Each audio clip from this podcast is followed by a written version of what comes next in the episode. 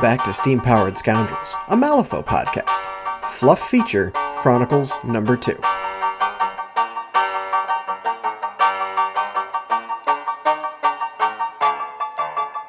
I'm uh, drinking straight whiskey right now, so you know. Oh, what kind? Uh, it's uh, white whiskey, Big Jake. Oh, nice. Okay. I have my Irish coffee with freshly whipped homemade whipped cream that Freshly Eli whipped? made. Whipped. Yep. Turns out just throw some some whipping cream into ye old KitchenAid and let it go while you make coffee. But yeah, I, I figured drinking some some whiskey or whatever and while talking about stories is true to form for good writing. Everybody knows you have to be a little off your rocker to write. Also, got to be a little weird and off your rocker to listen to weird stories. Uh, it's a good thing I'm not on a rocker. I'm on my uh, on my office chair. Ah, so you're more on a roller. Yes, Okay. I'm on a roll, as you will. And that's why we call you Butter. But Victoria is the Victoria of Butters. Well, that means she's the Victoria of you, so she, I guess, corrals you? she, she should really do a better job at that. Historically speaking. Oh shit! It's either that or she weaponizes you. One of the two. Hmm. I think that might be more what she's going for. That's what it really is. Weaponize Nathan's. Hmm. Terrifying, to be sure. Yeah. Almost as terrifying as leaving us in charge of about half the episodes going forward. Right? That seems foolish. Which is why, dear listener, you have just the two of us here today. Uh, myself being Roman, and the other one over here being Nate. We can make it if we try. Just the two of us. You and I. But yeah, so we are deciding to try something a little different today. We are we have recently listened to uh, Chronicles number two in the Breachside broadcast. Chronicles number one is the kind of general Malifaux background of you know the breach opening and Earth losing all kinds of magic, and so we open the breach and find out about the magic battery rocks, and the breach closes, and we come back after the war, and it opens again. Go listen to that if you're new to the world. Uh, we thought that would be. It, it's greatly informing, uh, but we figured we will be touching on that in relation to the new uh, fluff found in From Nightmares, which covers all that and way more wonderfully from the Neverborn side of things. So we didn't want to touch on that too close to one another. Uh, so we listened to Chronicles number two, who which is by uh, who Nate? That was uh, Brian Emick, uh, and that is the story Seamus and the Ortegas. Excellent. In which uh, we recommend, first off, going to listen to that, or else everything we're talking about, other than the strange interactions between Nate and myself, will just be really weird for the rest of this episode. So pause, go listen to that. There will be spoilers, Yeah. aka, aka the whole thing. This this whole thing is spoilers. Yes, indeed. Before before we go too far, I did I did have a couple notes about because I, I went back and re-listened to that first Chronicles episode, um, just just for curiosity because I hadn't listened to it in a while. And while yeah, it is just like covering no- number five of like the base. This is how we got to this point of Malifaux. I found it really amusing because I haven't hadn't thought about it a while. The um the post forest denotion for um, noting years in Malifaux that they tried to do. Um, that has been completely dropped at this point because it's like normal Earth years. So, but I I applaud the effort to try to create their own um, notation for the timeline. But I I definitely understand why they dropped it. I that's a good point. I honestly hadn't remembered them doing that. I, I remembered the fluff being like, you know, this many years after the breach to give context, but I I totally forgot that that was a separate notation they tried. Yep, and yeah, it, it it makes more sense that they would just use regular time. It gives a better sense of like relevancy, I guess, to normal people. But again, I applaud I applaud the effort to create your own notation, but it just didn't work. Are you suggesting normal people play this game? Eh, I don't know about all that. That's a that's a bold statement. Let's see how many more of those we can get in here. Anyway, so jumping into Seamus and the Ortegas, kind of my my thought upon listening to this is this is a very unusual pairing as far as the fluff elsewhere. Like the Ortegas, they actually go so far in later uh, stories, especially in the like kind of core books. I'm just going to call them the rule books, even though not all of them actually have rules per se in them going forward.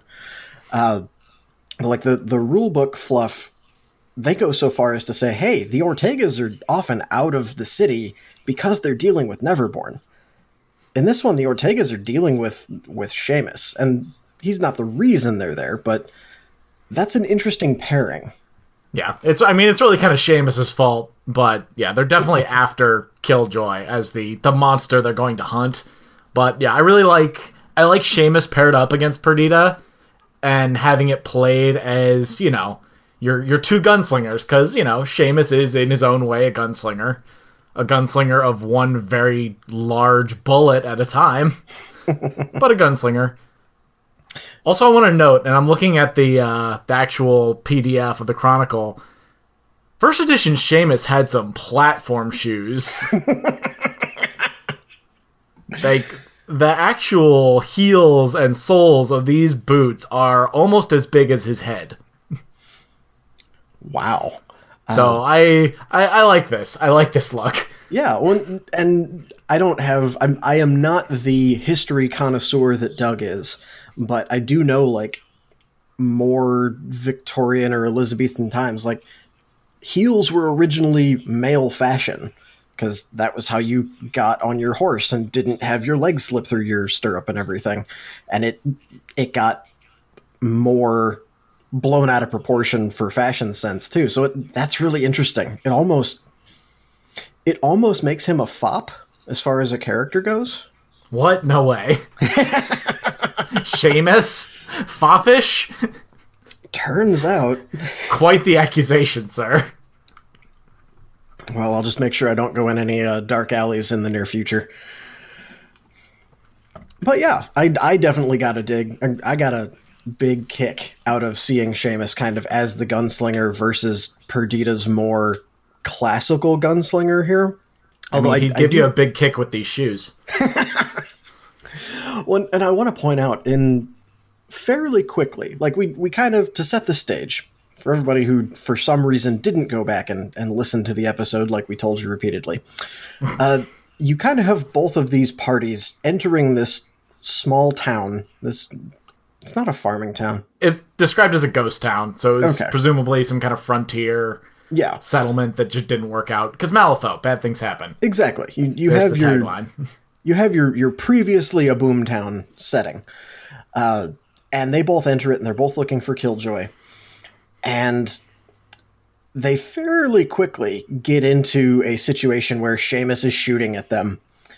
But I would like to point out, for it being a like breach or not a breach, a uh, a muzzle loading pistol, like he narrative time loads that sucker pretty fast because he gets a couple shots off at them. In the time it takes they're in the middle of a street his first target goes down uh, with a shot in the shoulder and in the time it takes someone else to rush out to to i think it's papa isn't it yeah? Uh that sounds about right. Yeah. I i historically have a hard time keeping the ortegas straight or no i think reason. i think he shot he shot papa first yeah, that's what I'm saying. He shoots Papa. Papa goes down, and then uh, Santiago runs out. Santiago, yeah. And and in the and think of this as I'm, I'd like to think of this as a movie as I'm reading it. In the narrative time it takes him to get out there and you know dramatically go Papa no and and like hold on to him and start dragging him away. Seamus has reloaded and shot again, which I did. Lo- I did love the really dramatic scene of like I don't remember who it was holding Papa, and then he just like wakes up and like get the fuck off me. I'm okay. Yeah, no, that's. I only that's... got shot in the shoulder. uh, to note here, Papa is is from the internal monologue of his his children. Papa is already loco. He just doesn't have a straitjacket yet, um, and this pretty immediately he gets shot by Seamus here. Uh, but with that mention, this story does a really good job of showing the kind of internal sibling monologue of the Ortegas and kind of how that works into their, for lack of a better word, tactics. In so much as they don't discuss what the plan is, they just go and kind of know what each other's going to do. It, they they feel like, if not a well-oiled machine, uh, they feel like they at least know what the hell the machine does, and they expect there will be some kind of trouble, but they'll get out of it. It'll be fine. Yeah, like they they have a plan. They've they've run this kind of scenario, like maybe not this exact scenario, obviously, but they've run a scenario of you know someone is you know hunting someone else, and we got to split up and do our thing. And it, yeah, it makes sense.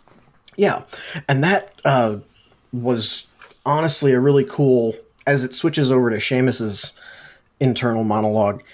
This is one of the the few times I can think of where they actually internally show one of the Rezzer masters commanding their zombies without mm. using necessarily verbal cues. He does it some, like, but that's just Seamus being crazy, referring to them and saying, "Hey, go here." But especially early on in this firefight, he just kind of it's described as he like internally focuses on them and just kind of directs them to spread out and go flank the Ortegas. Which again, just super interesting to to see that narratively to me. Overall, again, they kind of make this a, a take on a an old western shootout on Main Street, other than they're not innately facing one another. It after the initial couple shots from Seamus, Perdita goes out and makes a really badass showing of yes, I'm just going to pull down my hat so I can't even see more than like five feet in front of me. I, I could not meet the eyes of someone standing in conversational distance. And like moves an inch to the left as Seamus fires another really quickly reloaded for a muzzle loading uh, black powder gun shot. Uh, like it, it, it whips through her hair over her shoulder. That's how close yeah. this is, and she just kind of shifts. The uh, yeah, the absolute drama of the situation is played really well. Yeah. Um, and I liked how, especially like going on the Western narrative, I like how it's Seamus who's kind of making the mental notes like, all right, Perdita didn't hit me because the sun was in her eyes. I should probably get going. I'm not going to win a straight up fight. yeah. It very. It showcases his kind of sneaky low cunning that he has, mm. which is honestly his his best weapon, I think. Uh, but as we get into later stories where it's not necessarily moving around as a close second person or a, a close third person rather uh, you don't necessarily get as much of that n- close to but not quite internal monologue so seeing more of this was very interesting to me uh, narratively speaking yeah it was yeah it was really interesting how often they would take they would go to internal monologue with characters because it seems to be a style that's been moved away from, at least for Wyrd. Well, and I, I'm interested to see, assuming like people like this episode and we keep doing it, I'm interested to see moving th- through more chronicles to more current stuff. If that stays, or at least is is more apparent in the chronicles versus in the rulebook stories, because right. the rulebook stories tend to be here's a, a character, here's a, a keyword as we would think of them in third edition. Meet them, they go on an adventure, you see what they do. Uh, and then the first time you meet them anyway. And then later on, it's more this is a much broader uh, stakes kind of situation. If not shown in a given story, you'll see it as it has ripples elsewhere. Uh, versus this one, it really did feel more like the, the you you could notate this out as a game of Malifaux. This was a, yeah. a self-contained encounter. Yeah. Which I, I, have a couple. I like that for several reasons, and I'll we can touch on them a little later. Mm, but the I'm interested to see if that holds true going forward, or if they kind of also pull back the camera, quote unquote, for a wider spread of uh, stakes as the yeah. world itself gets bigger. Excuse me, within the game. Yeah, and I feel like a lot of that's going to be dependent on author as well. You know, writing style is going to make a big deal of that. Oh, for sure. But also, yeah, like like as you're saying, like as the world gets bigger, like actually looking at the chronicle, like seeing some of these coming soons, like the original judge and death marshals in metal as a coming soon, it really is kind of a blast from the past. Yeah. Nephilim available now for the first time. Oof. That is It's it is it's a nostalgia for something I really wasn't there for, but it's really interesting. Yeah, no, that that's And almost ca- like it's reading really- a history book. Yeah, it, it's very much like a time capsule and very cool to see. Just looking back at it. Very cool. Yeah, for for anybody who doesn't know us, Nate and I both got into the game uh, second edition right around the uh, wave two. Yeah, So, yeah, this a lot of these stories uh, will be new for us too. Yeah. I don't. I I hadn't read any of these. The only ones I know of are the ones that I've heard so far through the the Breachside broadcast, and I, I definitely look forward to trying to catch up on some of these because they're yeah. So there's definitely a lot more background that I feel is untapped by the average person. Because I know, in general, like the average person doesn't go out and download the Wyrd Chronicles, which you should, because they're free on DriveThruRPG. So Yes. if you're looking for more stuff, there's always more stuff to be had. Yeah. I I personally as someone who loves the the narrative behind any game I play and that really brings it to life for me. Uh I'd tried a couple of the when when Chronicles was still coming out actively. I had tried a couple of them and the ones I had read I enjoyed, but I have trouble sinking into a narrative reading it on a like digital screen yeah. so that I love that they're adding it to the the podcast because that I can, you know, throw on and paint to and just really dig into and and I like the idea of doing these because as we've seen with Star Wars and Marvel relatively recently, uh, it turns out while you get big sweeping stories in movies, you get more of a texture and a lived in feel by having ultimately more time with the characters in shows. Yeah, I definitely agree. So yeah, I, I feel like this essentially you, you're going to get the main the A plot as it were in the rulebook stories. These are going to be your your side quests, your uh, I don't want to say like less important characters, but your your less big name characters. I imagine as we go on. I mean, given given the setting and given what it is, I mean, you could definitely say less important characters. Like eh, maybe not in maybe not in this actual case, but like in some stories, yeah, it's it's going to be a literal less important character to the overall narrative of Malifaux. Yeah, Like not not everybody is, you know, a you know, Captain Dashel or Perdita Ortega or Seamus or Nicodem. Rest in peace, Sis. Yes, rest in pieces. Yeah, I, I agree. Sometimes you got to have, you know, Guild Guard 24 and uh, Union Miner 3B. yeah, exactly. But I, I but by making those actual people, I feel like that's really cool. Uh, always makes me think of stuff like in I think it's Dreamer's first story where you're you're actually introduced to it by following the the propagandist uh, through the mountains, and Dreamer just I shows up and you know makes play of a an Starts art messing with him. Yeah. I have no clue who propagandist guy is. I know they gave him our name, but to see a quote unquote regular person suddenly have to deal with Dreamer and fairly quickly puts it together of, oh, this isn't just a small child in the woods. I've heard stories of this. Yeah, I'm and especially shitting my pants right now. yeah, especially where somewhere someone like Dreamer is concerned, giving you the point of view of a regular having to deal with his powers as opposed to trying to make you sympathize with the Dreamer. At least to start, like you can you can move to the, a different angle eventually, but just starting off with, you're a normal dude. This is a toddler with near infinite power. Ah, Yep. And what's more important, you realize this. What do you do? yep. and and I think the one of the things that made me think of of going through this is I've been thinking of starting up a through the breach game in the house. uh, which the last time I tried doing that, I had a little issue I realized of the way I think of Malifaux is based around the Masters because I'm used to playing the game. If you put a, a Fated character, a PC for anybody who's playing any other RPG, if you put a crew of them together and say, go deal with this master, they will get steamrolled. Yeah. Because of the way the system Masters works. Masters and Through the Breach are not to be trifled with. Yeah.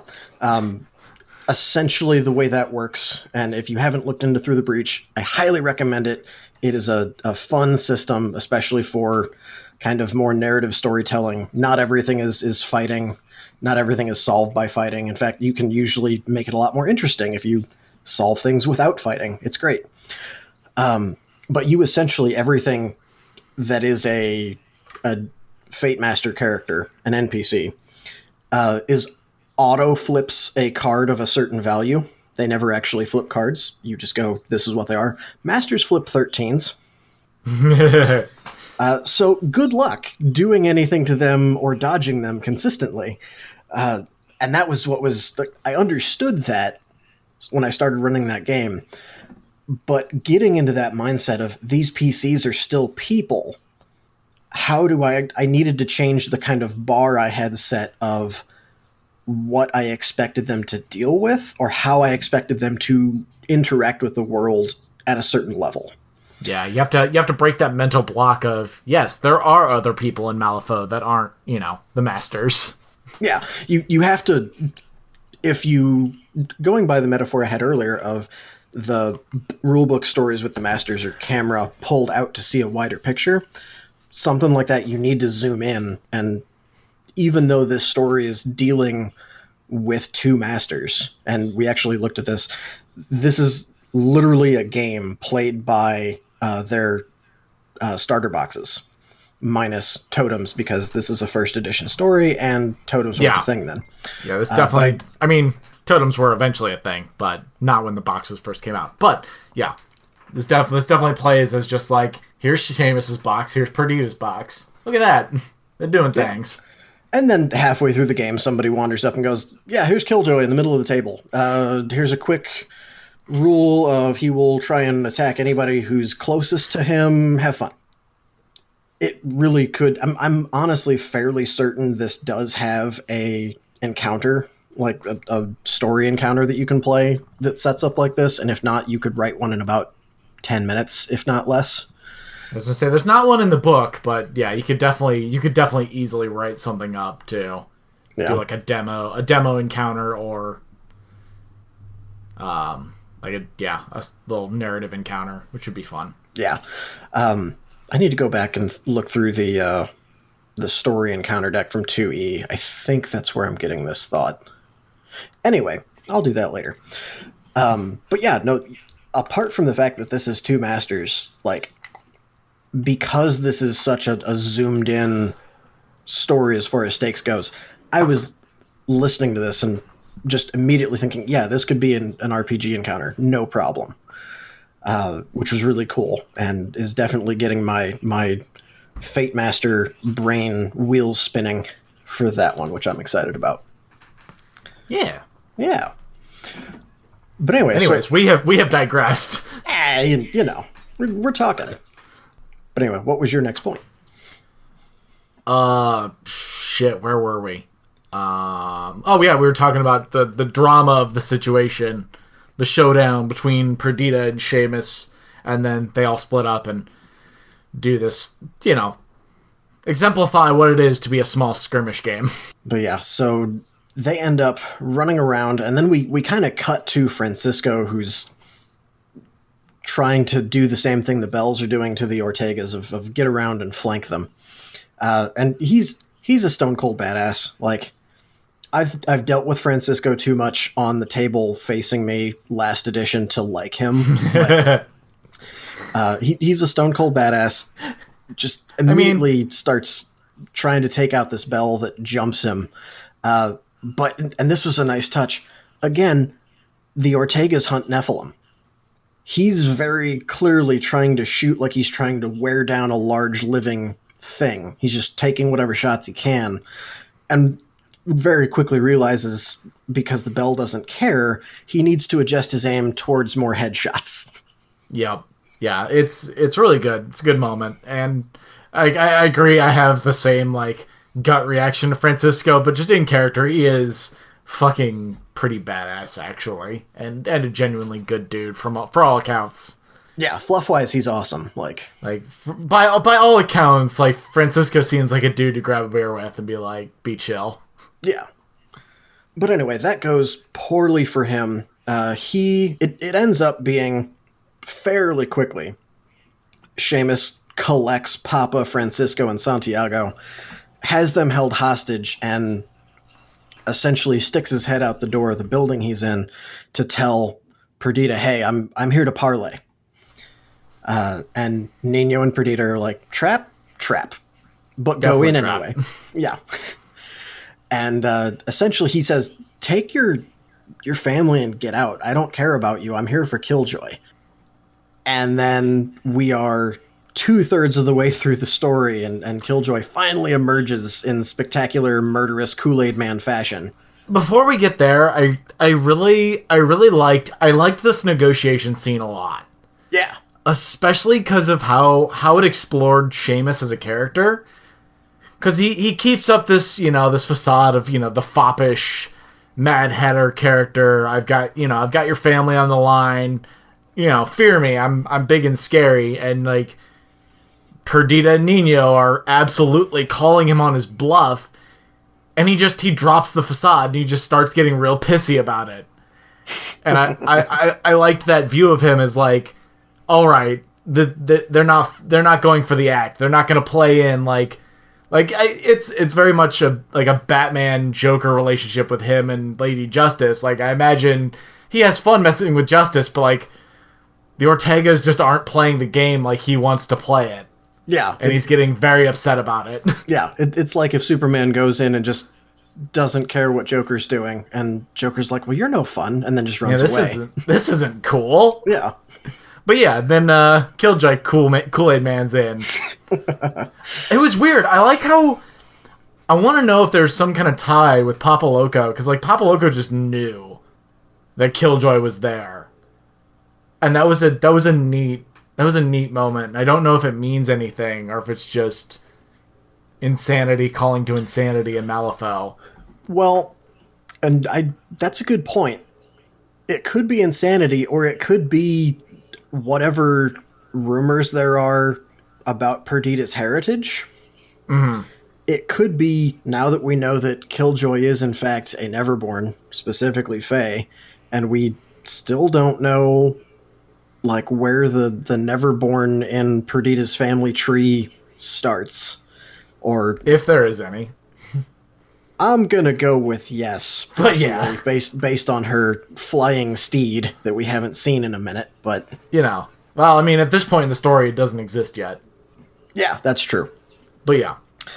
Uh, but yeah, I, either way, I, there's a that is a, a nice little moment that I don't even know if we we might be reading too far into that, but I think that's a good call out on your part. Yeah, I don't I don't even know if it meant anything, but I just I really liked it as Papa Loco being the one like he's here Yeah, or whatever whatever he said in that moment. I really liked it.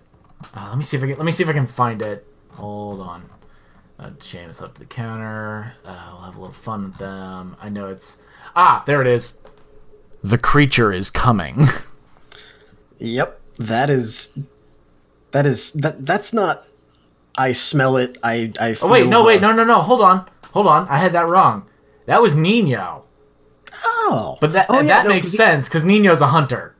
Yeah, he he right because he goes into the Okay. into the room, walks. I miss I misheard or read that, and I thought I thought it was Papa, but it was Nino. I like that. I like that too, actually.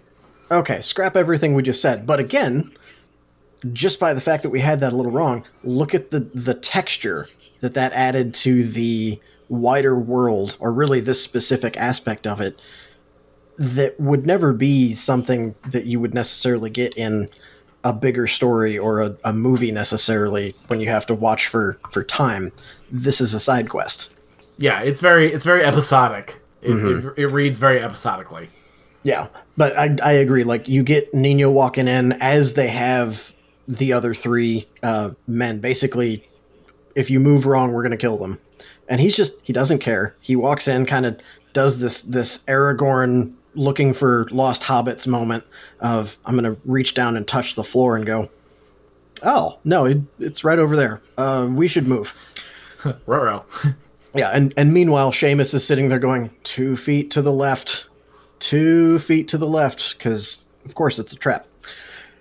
Um, which, and this is what I thought was great and, and really blends in with the idea of you could make that, you could plot this out on the game board and do this.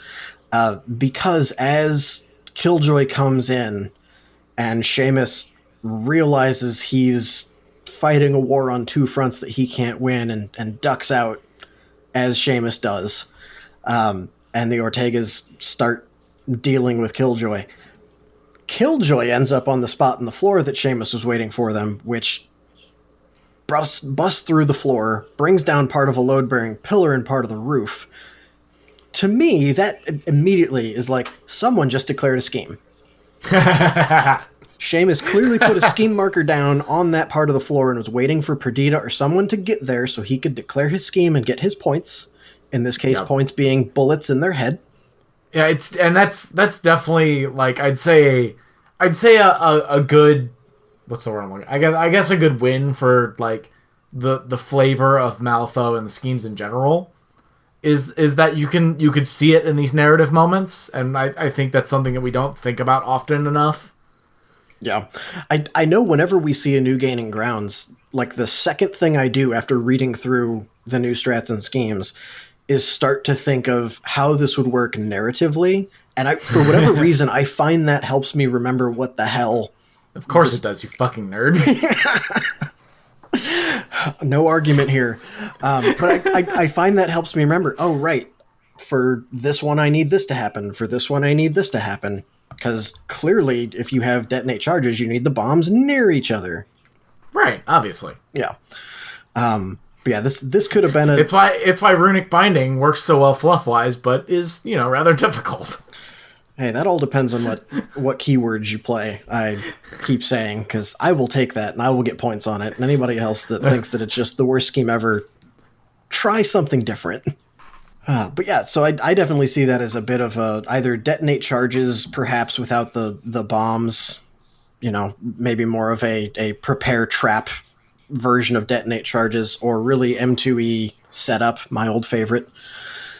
Um, but eventually, you, you get to the point where the Ortegas get away after emptying multiple guns into Killjoy and and blinding him and maiming him and everywhere else, and he just kind of sits down and he's sad and hungry. Um, Yeah. it was it was kind of tragic. Like you you jump in to finish the story in what from the outside looks like this mindless, murderous mountain of flesh. Yeah, it's it's very it's very much like a internal monologue of like Solomon Grundy or some shit. Yeah, I, I was gonna Like- go with like Eeyore, but more killy. Right, but like it's this it's this like monster that either can't or won't speak or presumably speaks Neverborn. It's just this absolute monster that is like fed, you know, exists on hunger alone. And then you get this moment, this whole like last paragraph that's like from his internal monologue and it's really eloquent if savage, but eloquent. And it's it's it's really interesting, especially since like it we know he's a Fey now, like he's this this ancient Fey that's been tainted with necromancy, that's been like existing. And it's just it's really interesting. It's a really interesting look into Killjoy that you like like you've said, you wouldn't see on a bigger outer scale of the Malifaux world in general. Yeah, because especially in second ed, he was just a, a big angry dude that you hired into your crew to kill stuff. I mean, that's even still what he is now, but like you just you don't get that you don't get that internal monologue. Yeah. And I, I really appreciated that, just narratively speaking. It was really really interesting. And I, I, think I missed it the first time I listened to this and listening to it again and really kind of considering it. kind of put a new light on Killjoy, and I like it a lot. Yeah. I completely agree. Um I don't know any any weaknesses you find to the story? Personally, uh, I mean, it, it's a good story. Don't get me wrong, but it it it reads like a war game story.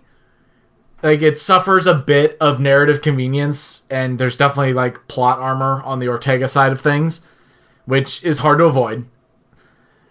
A lot of that, I think, was helped with Seamus like naming the Belles that Nino and um, someone else killed one of the Belles. Francisco. Francisco killed one of the Belles, and he he dropped their names. And I think I think that helped a lot with Seamus actually dropping names. But like you know, you know the big named characters aren't going to get killed. You know they're going to be fine. Um, and there's a bit of a loose end, and we didn't really cover it, but Seamus had some grand purpose with trying to go after Killjoy. Like obviously the the Ortegas are after Killjoy because he's a menace, monster, troubling humanity. That's their job. Seamus like wanted to destroy Killjoy for some reason and it never gets addressed and I don't know if it ever does get addressed. I doubt it ever will, but if it ever did come back up, I would be very interested, especially in, you know, our current 3rd edition state where Killjoy's back as a as a emissary of the Fae. I think I think whatever Seamus's purpose was here presumably driven by the whisper, is uh could have some weight to it, and I would I would challenge Wyrd to maybe readdress it. Yeah, I agree there. That could be that could be an interesting move on whatever cosmic chessboard the plot is Yeah. moving on. Especially driving Seamus as a defender of humanity would be really, really quite the twist at this point.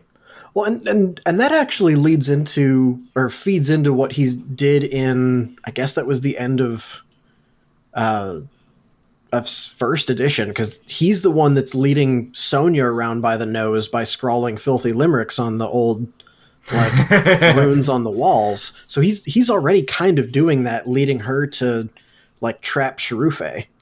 Yeah. Um, so- and it, of course, probably all feeds back into the Whisper's desires, but of the Grave Spirit. yeah, But yeah, layers on layers. That's definitely an interesting uh, way to do. I know if I morally gray. yeah, it, if I was without that conversation, my thought was, I don't know, maybe Seamus wants to get into his avatar form soon and wants to use Killjoy like a like a suit.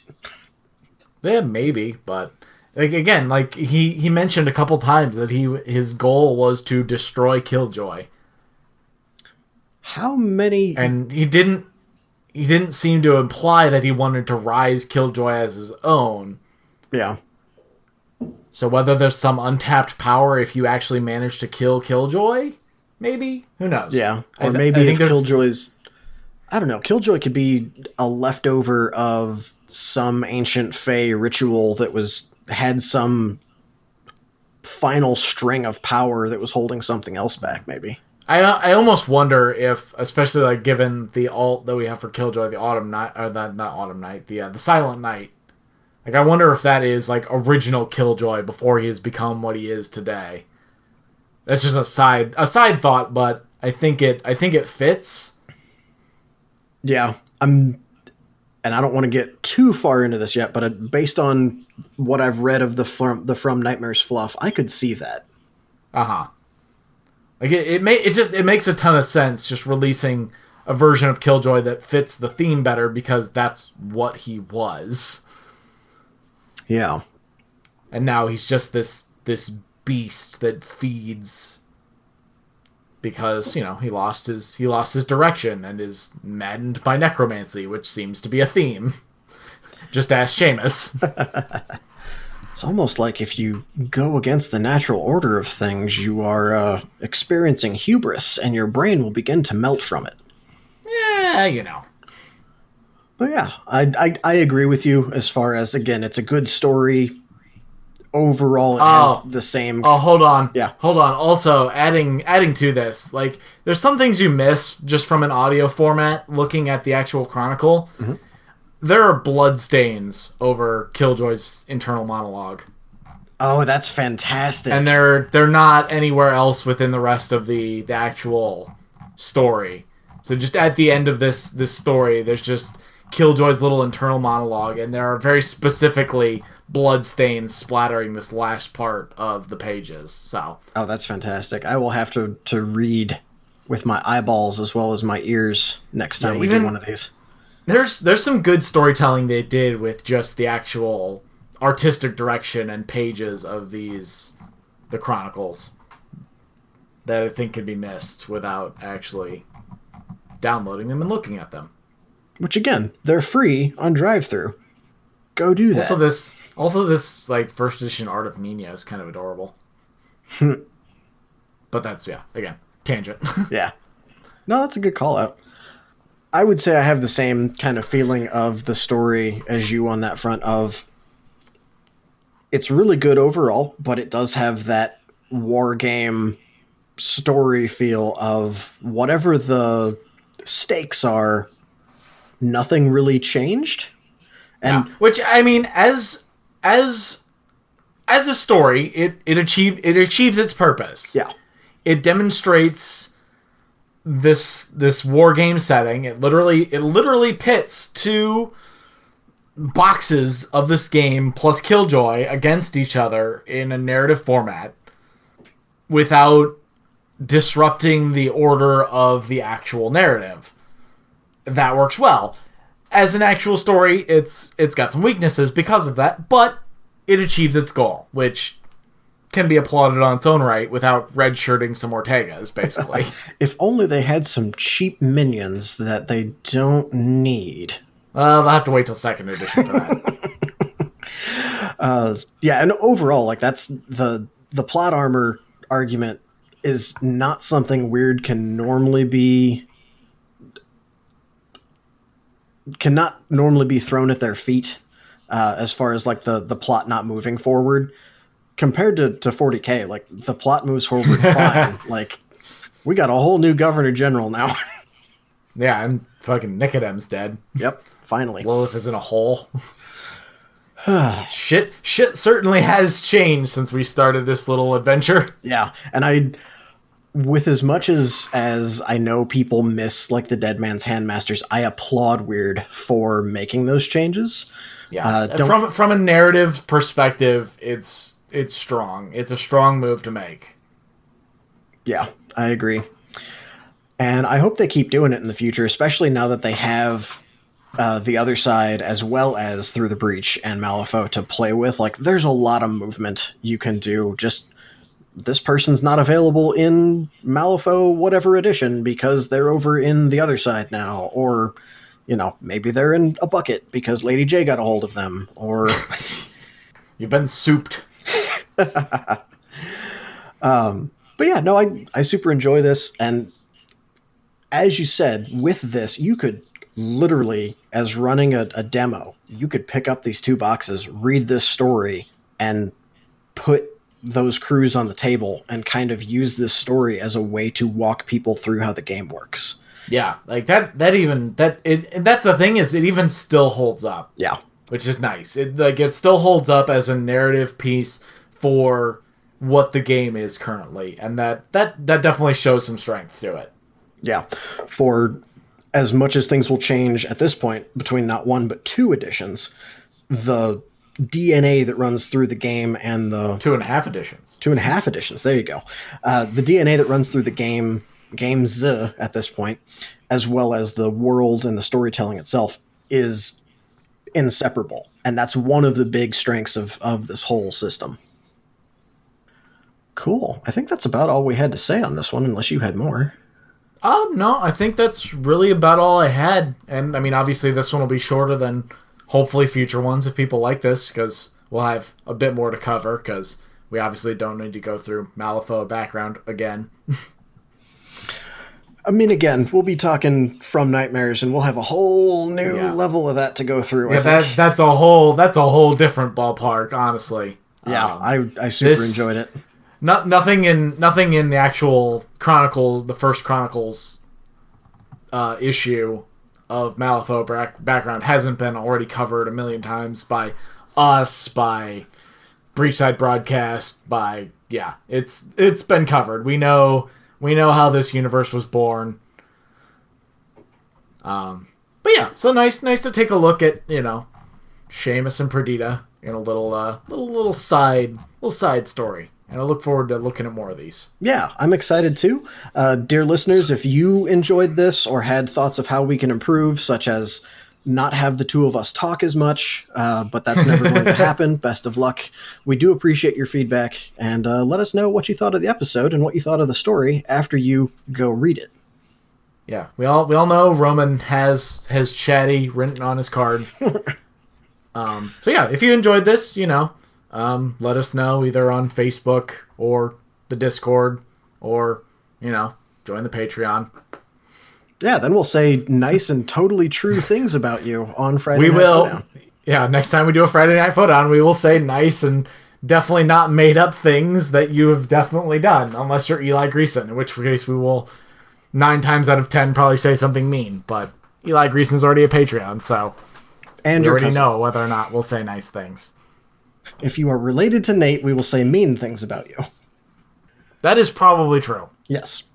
Anyway, Although I don't, I don't know of any of my other relatives who had Patreon Steam Power Scoundrels. But if you do, if you're out there, one, let me know that we've been missing out on this Malifaux connection family, and two, donate to the Patreon.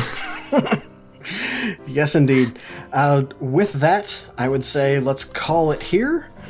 I won't steal Doug's tagline, but uh, for this one, I would say the story's the thing, and get to reading them. the story's the thing, and get to reading them. That's a tagline now. Sure, we'll go with that. Nah, we'll, we'll get snappier later. The chatty is strong here, and I can't think on my feet. I like it. Good night, everybody. Night.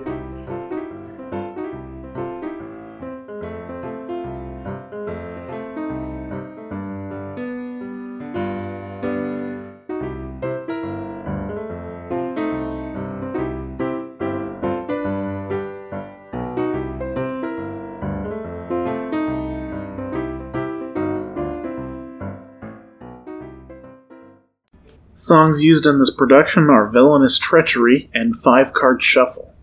All music is created by Kevin MacLeod and is licensed under Creative Commons.